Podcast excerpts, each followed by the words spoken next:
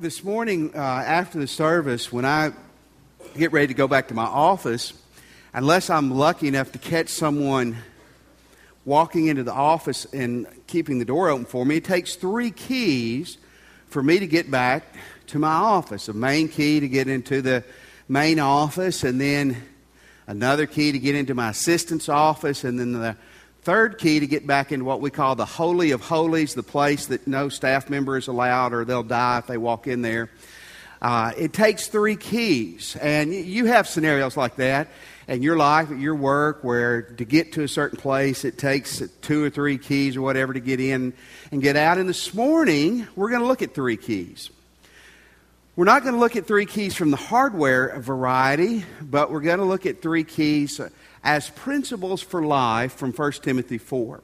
And here's what I want to promise you. I want to promise you that if you and I will be right in these areas, that we will be a better husband, a better wife, a better parent, we'll be better uh, children, be a better boss, better employee, better, be a better Christian. In other words, that if we're right in these three areas, it will make a positive impact in every single area of our life. Here's the first key we want to see this morning, and that's the, the little phrase earn respect. Earn people's respect.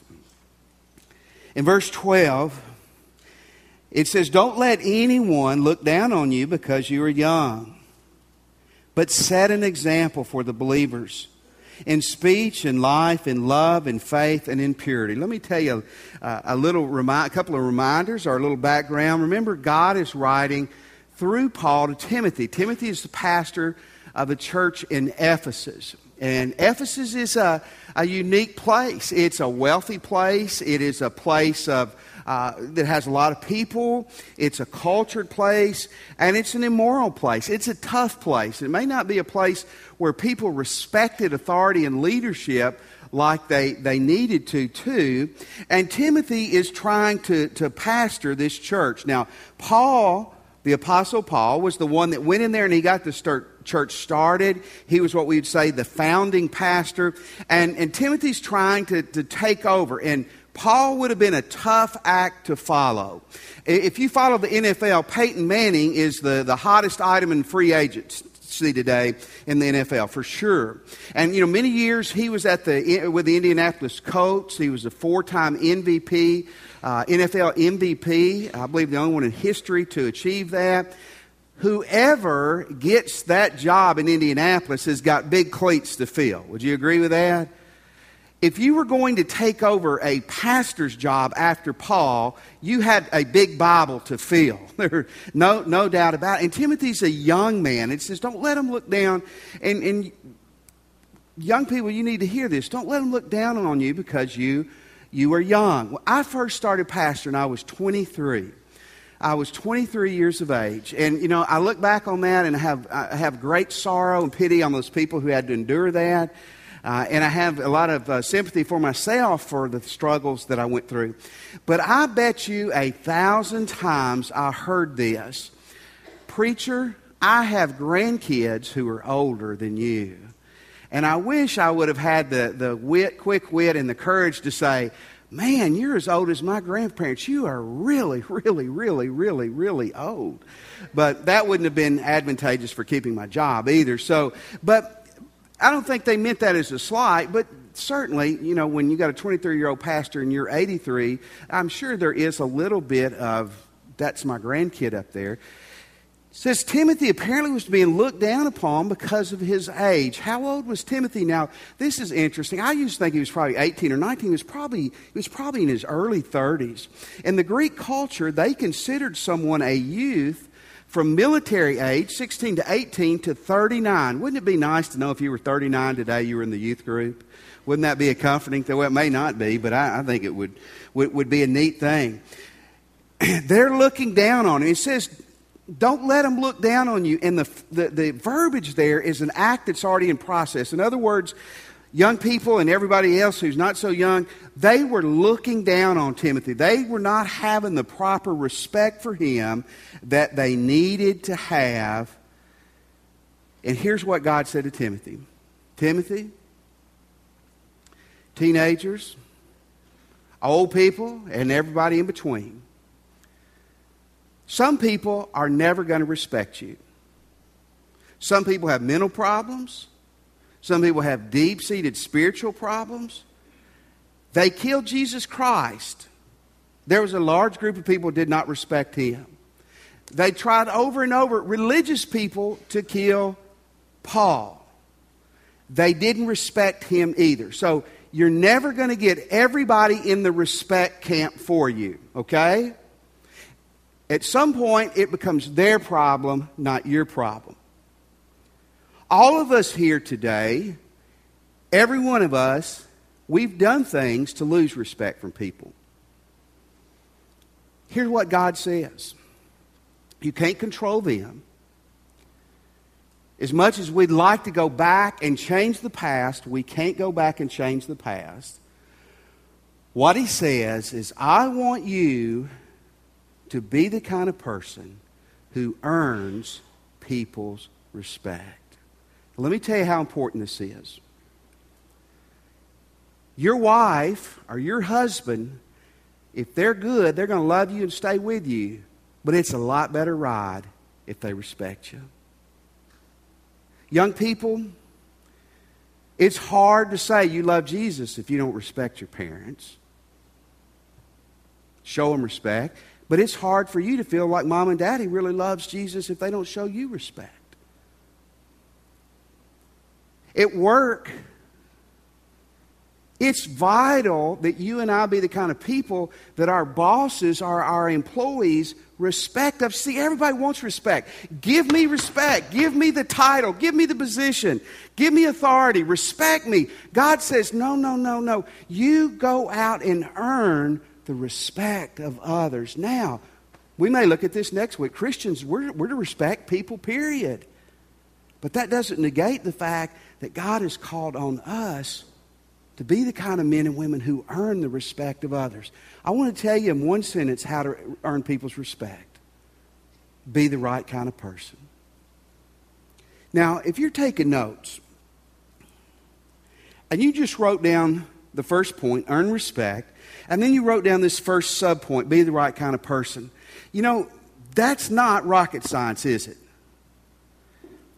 I, I didn't give you these in Greek or Latin. I couldn't, probably, anyway. But these are really hard things to do, aren't they? You see, some people think if I make all if I make a lot of money, people will respect me. That's not true necessarily. They'll want to be around you for what they can get from you, but not necessarily will respect you. Well, if I'm famous and well known, people will respect me. They'll respect what they see of you, people can't really respect us until they know us. Well, if I had more education, people would respect me. Not necessarily what God says. You want people to respect you. Don't go around beating on a drum saying, respect me, respect me, respect me. Be the right kind of person. And again, the verbiage here is he's talking about he's talking about an ongoing process. In other words, you don't say today, okay, I've done the right thing. People will respect me the rest of my life. No, it's an ongoing process. Look in verse 12 again. It says, Don't let anyone look down upon you because you're young, but set an example. Be an, an ongoing process. Be a model. Be a blueprint. We're going to talk tonight in our business meeting about some future plans we have for some future facilities here at the church. And, you know, but before we ever build anything, we're going to have blueprints, aren't we? We're going to have a model that says this is what we want it to look like. And God says, if you want people to respect you, you've got to make a decision to be a model or a blueprint for them to look at and to follow. Now, we understand an example in a negative way all of us have had our parents at one point say, hey, when you grow up, we don't want you to be like Uncle Buck or, or Uncle Chris or Uncle Josh or whoever. We, we understand that in a negative way. Here he's saying, I want people to look at you and say, that's the kind of person I would like to be like. That's a person that I can respect. He lays out some things here too in verse 12. Look what he says. To be the right kind of person, we've got to hit the, the nail on the head in a couple of areas. Number one, speech. Be an example in speech. See, people are not going to respect us if, if we gossip, if we slander, if we're hypercritical. Now, they may listen because there's something in our nature that drives by a car wreck and slows down and looks. But we don't want to be in the car wreck. And we, and we don't respect people who are that way. Respect starts with our mouth. Be the right kind of person with your speech. And then he says, with your life how you live. In other words, with, with, what you say and what you do, you set the example. You be the right kind of person. Next, he says, with your love. People respect people who love them. It's, it's an interesting phenomenon. Everybody wants to be loved, everyone wants to be liked when you like people and you love people, it's amazing how it comes back to you. Set an example by how you use your words and by how you live your life and by how you love people and by your faith. What does he mean by set an example, be a model, earn the respect by your faith? I think he means two things. One, he means by your trust in God. People need to look at you and me and say, that's a person who trusts God. And, and I think it also means by our commitment. It's a person who is, who is committed to Christ. Does your husband or your wife, do your children, do your parents look at you today and say, you know what? Their commitment to Christ is so consistent and rock solid. Man, I respect them for that. That's what he's saying there. And in, and in your purity, it's impossible to be a great example and to be a foul mouthed, vulgar, vile person. In the, in the purity of our life. You see, it's a neat thing. God's, God's not saying be perfect because you can't be perfect. God's saying, God's not saying everybody's going to respect you because everybody's not. God's not saying you haven't lost respect in the past because we all have. God's saying from this point forward, a key to your life in every area is being the right kind of person so people will respect us. Earn people's respect. Here's the second thing he says that, that's largely, obviously, it's to Christians, but everyone in here this morning can have the opportunity to become a Christian if you're not he says this use your gifts, use your spiritual gifts. In verse 13 and 14, after he talks to Timothy about earning the respect, he talks to him about something else that apparently was causing some issues. He says, Until I come, devote yourself to the public reading of Scripture, to preaching and to teaching. Do not neglect your gift, which Timothy apparently was doing. That's a phrase that, that has the picture of an idea that's uh, in process, which was given to you through a prophetic message. Others confirmed, Timothy, your giftedness. And the body of elders confirmed it when they laid their hands on you. You, you notice it says the reading of scriptures. This is kind of interesting. And in the Jewish synagogues before Christianity, one of the parts of the worship service was you had someone come and, and they would read from different parts of the scripture, the law, the prophets, and history. And the early church adopted this process too, probably for several reasons. One, it's great to hear scripture read. Jewish people grew up with this. Jewish children learned how to read in the synagogue. But here's another interesting thing or two most Greek people could not read. Unless a Greek person was very wealthy, they were probably illiterate. And the Bible back then was not on uh, CD ROM, DVD, or leather bound editions. They were scrolls, and very few people had the Bible. So if you wanted to know what the Bible said, you had to go to church. You couldn't listen to Christian radio. You had to go and you had to hear it read. And then he tells Timothy, he says, Timothy, God has gifted you to preach and to teach, and I want you to use your gifts.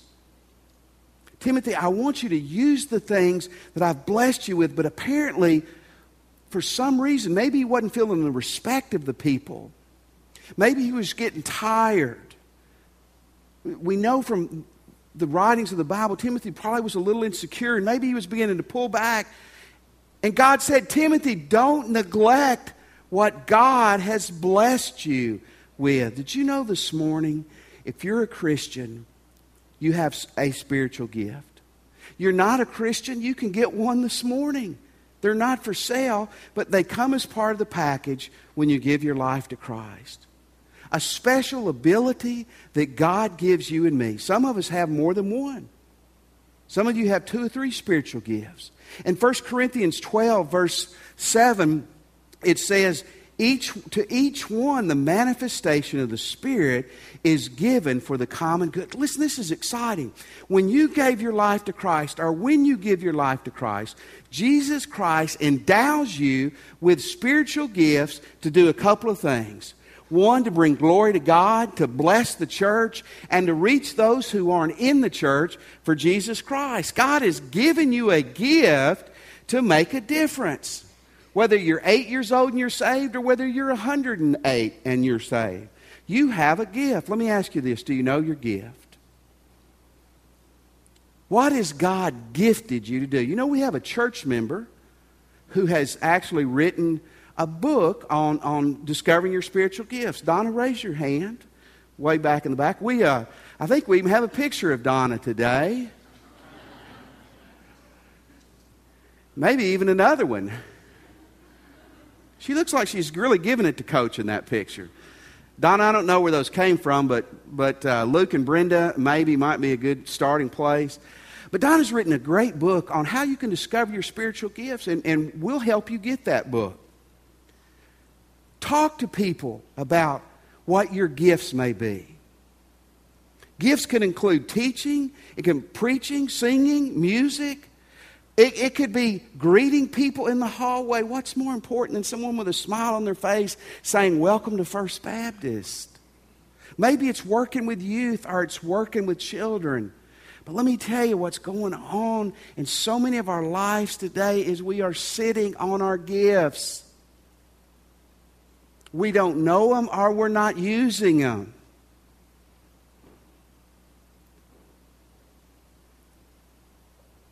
You're never, as a Christian, going to be fulfilled and satisfied and effective until you get out of the bleachers and you get in the game. I promise you, call the office this week and say you want to start serving somewhere, we'll find somewhere for you to serve. That probably is not going to mean you're going to do a solo and preach next Sunday, but we'll get you in the game. I think it's really neat and kind of scary that God had to say to Timothy, Timothy, you've got these gifts. Other people have affirmed it, they've believed in you. But for whatever reason, they're in the trophy case they're on the shelf. And it's time for you to start serving God again. I want to challenge you this morning. Find your gifts and use your gifts. And here's a third thing, a third key that brings it all together, and that's this be consistent. Be consistent. In verse 15, he tells Timothy, he says, be diligent in these matters. Give yourself wholly to them so that everyone may see your progress. This biblical word, diligence, a great word. It literally means to resolve, it means to be immersed in something, it means to be absorbed in something. He's saying, Timothy, I want you to keep on keeping on. It's the, it's the old phrase to be up to your elbows in something you young people may not have ever heard this, but the old people, they, people used to say, Well, I'm up to my elbows or up to my ears in work. And what he's saying to Timothy, what he's saying to you and me, I want you to be up to your ears and doing the right things. And I want you to be consistent in doing the right things. You see, everybody in here who is sane and honest wants to be respected. We want people to respect us. But it's not going to happen overnight. It happens over a period of, of days and months and years when they see through our speech and through our life and our purity and our love that we just keep hammering away and we keep doing the right things and we keep doing the right things. And that we use our spiritual gifts, not just one Sunday, but this week and this week and this week. And we don't say, Well, I've done that before. It's my time to rest. Rest comes in heaven. When they see we keep on and we keep on and we keep on following Jesus Christ. Some of you need to dust your gifts off and get back in the game. Some of you wonder, well, why do my children, why are they inconsistent? Why are they not being who they need to be? Maybe it's because all they've seen from mom and daddy is up and down, up and down, up and down. Consistency, consistency. See, we live in a day of instant gratification, don't we? Back when our grandparents were little, the numerical thing was the telephone. You may have had to go to the barn to use it, but what a great thing that was. And by the time I was born and brought in the world, my parents were just excited that we had the old dial up phones. Did any of y'all even remember dial up phones? And, and they weren't on a party line, they were just in a house, and that was exciting. And then we've got cell phones. Aren't cell phones great? I, I, I used this in the first service, and then I, told, I, I was told I was breaking the law. But, you know, a cell phone saves you so much time. I'm going home from work, I can make three phone calls. Because you can get done so quick. And then if you want to do it even quicker, you text message, not while you're driving, but you text message, don't you? And then you can, in three words, you can say, meet me at noon instead of having to call. What are you doing? I'm not doing anything. Yeah, it's good. Da, da, da, da, da. I mean, you can do it so quick. And all those things are great. And then you can go home and you can watch a movie. In one hour, people can fall in love, get divorced, and get remarried all in one hour. And that's exactly how life is not. You see, life is like farming. How many of you have ever farmed or planted a garden? You guys need to do that one summer. None, none of them raise their hands. Y'all need to rent them out and have a garden this summer. Just for torture purposes. If you don't know anything about farming or gardening, listen just for a second. You, it's not cell phone and text message. You don't go out this afternoon and go, you know what, I want some watermelons put seeds in the ground, water, and go, you know, we're going to have watermelons tomorrow. Yeah, you are if you go to Super One. you know, in, in, where I grew up in Tennessee, if you, you, you planted corn in April or May, you had to till the ground, tear the ground up, till the ground, and you planted the corn. And then you had to weed it, and then you had to spray it, and then you had to pray that God would send rain so you wouldn't have to water it. And, and then you would spray pesticide on it, and then it would begin to come up. And then, then my father was too cheap to get equipment, so then you'd have to go out and pick it. And then, then you would be able to eat and enjoy the corn, or the cows would, in September or October. See, life's like farming. But we, we want it to be instant. We want, we want our husband or wife to all of a sudden start respecting us because they should, even though we hadn't been the right kind of person for years. Or we want our kids to all of a sudden really respect us. They should respect you, but we want that deeper respect when we haven't set the example for so long. And you want your parents to trust you when you hadn't told them the truth for five years. It, takes time to build that back up. And you want people to believe in you and follow you. But it's only going to happen when people see we're consistent and we keep on keeping on. I said this a few weeks ago on Sunday night. You know, mom and dad, one of the best things you can give your kids, if we're still alive and you're still in Ruston 10 years from now, be in church on Sunday morning. One of the best things you can give them. And, and I don't mean that you missed the nine and a half years previous. I mean that you just consistently kept coming and following Jesus Christ. Galatians 6 9 says it so well. I want to ask you to read this verse with me. Will you read it with me out loud? Let us not become weary in doing good, for at the proper time we will reap a harvest. How many of you ever feel like you've given up too soon? You know, it's funny, in the first service, about everybody raised their hand. Because they're a little bit older and they have. It's a terrible thing to throw in the towel and then realize about two months later, victory was right around the corner.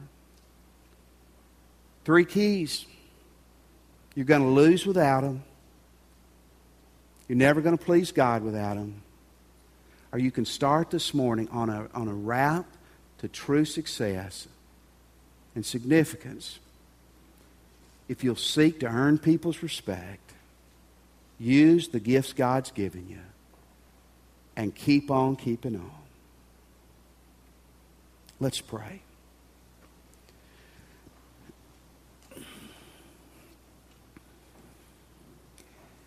If you're, if you're a Christian this morning, I would just ask you how, how do you grade yourself on these today? A, B, C, D, F? If you're not a Christian or you're unsure if you're a Christian, I'm going to ask you right where you're seated today to give your life to Christ just pray with me and just say, Jesus, I, am a sinner. And I want to turn from my sins. I believe you're the Son of God who died for me and who arose for me. Jesus, come into my heart this morning. I ask you today to be my Lord and Savior. Let me have your attention just for a second.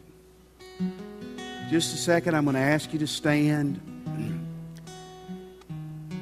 and to respond to Christ. Maybe today you ask Christ into your heart, or maybe you're ready to do that. We've got ministers who are going to be down front who can help you with this decision. Come and give your life to Christ today if you never have. Maybe you'd like to join our church family. One way you can do that this morning is simply just step out and come when we give the invitation. Talk to a minister. We'll help you join this morning. Christian, maybe you'd like to just come pray at the altar or pray with one of your ministers, or maybe today where you're standing, or maybe at the altar, Christian, you, you want to say, I can't undo the past, but with the help of God, from this day forward, I'm going to seek to live these three principles out. I challenge you to do that, Christian. Let's stand as God leads you this morning. Respond to Him today.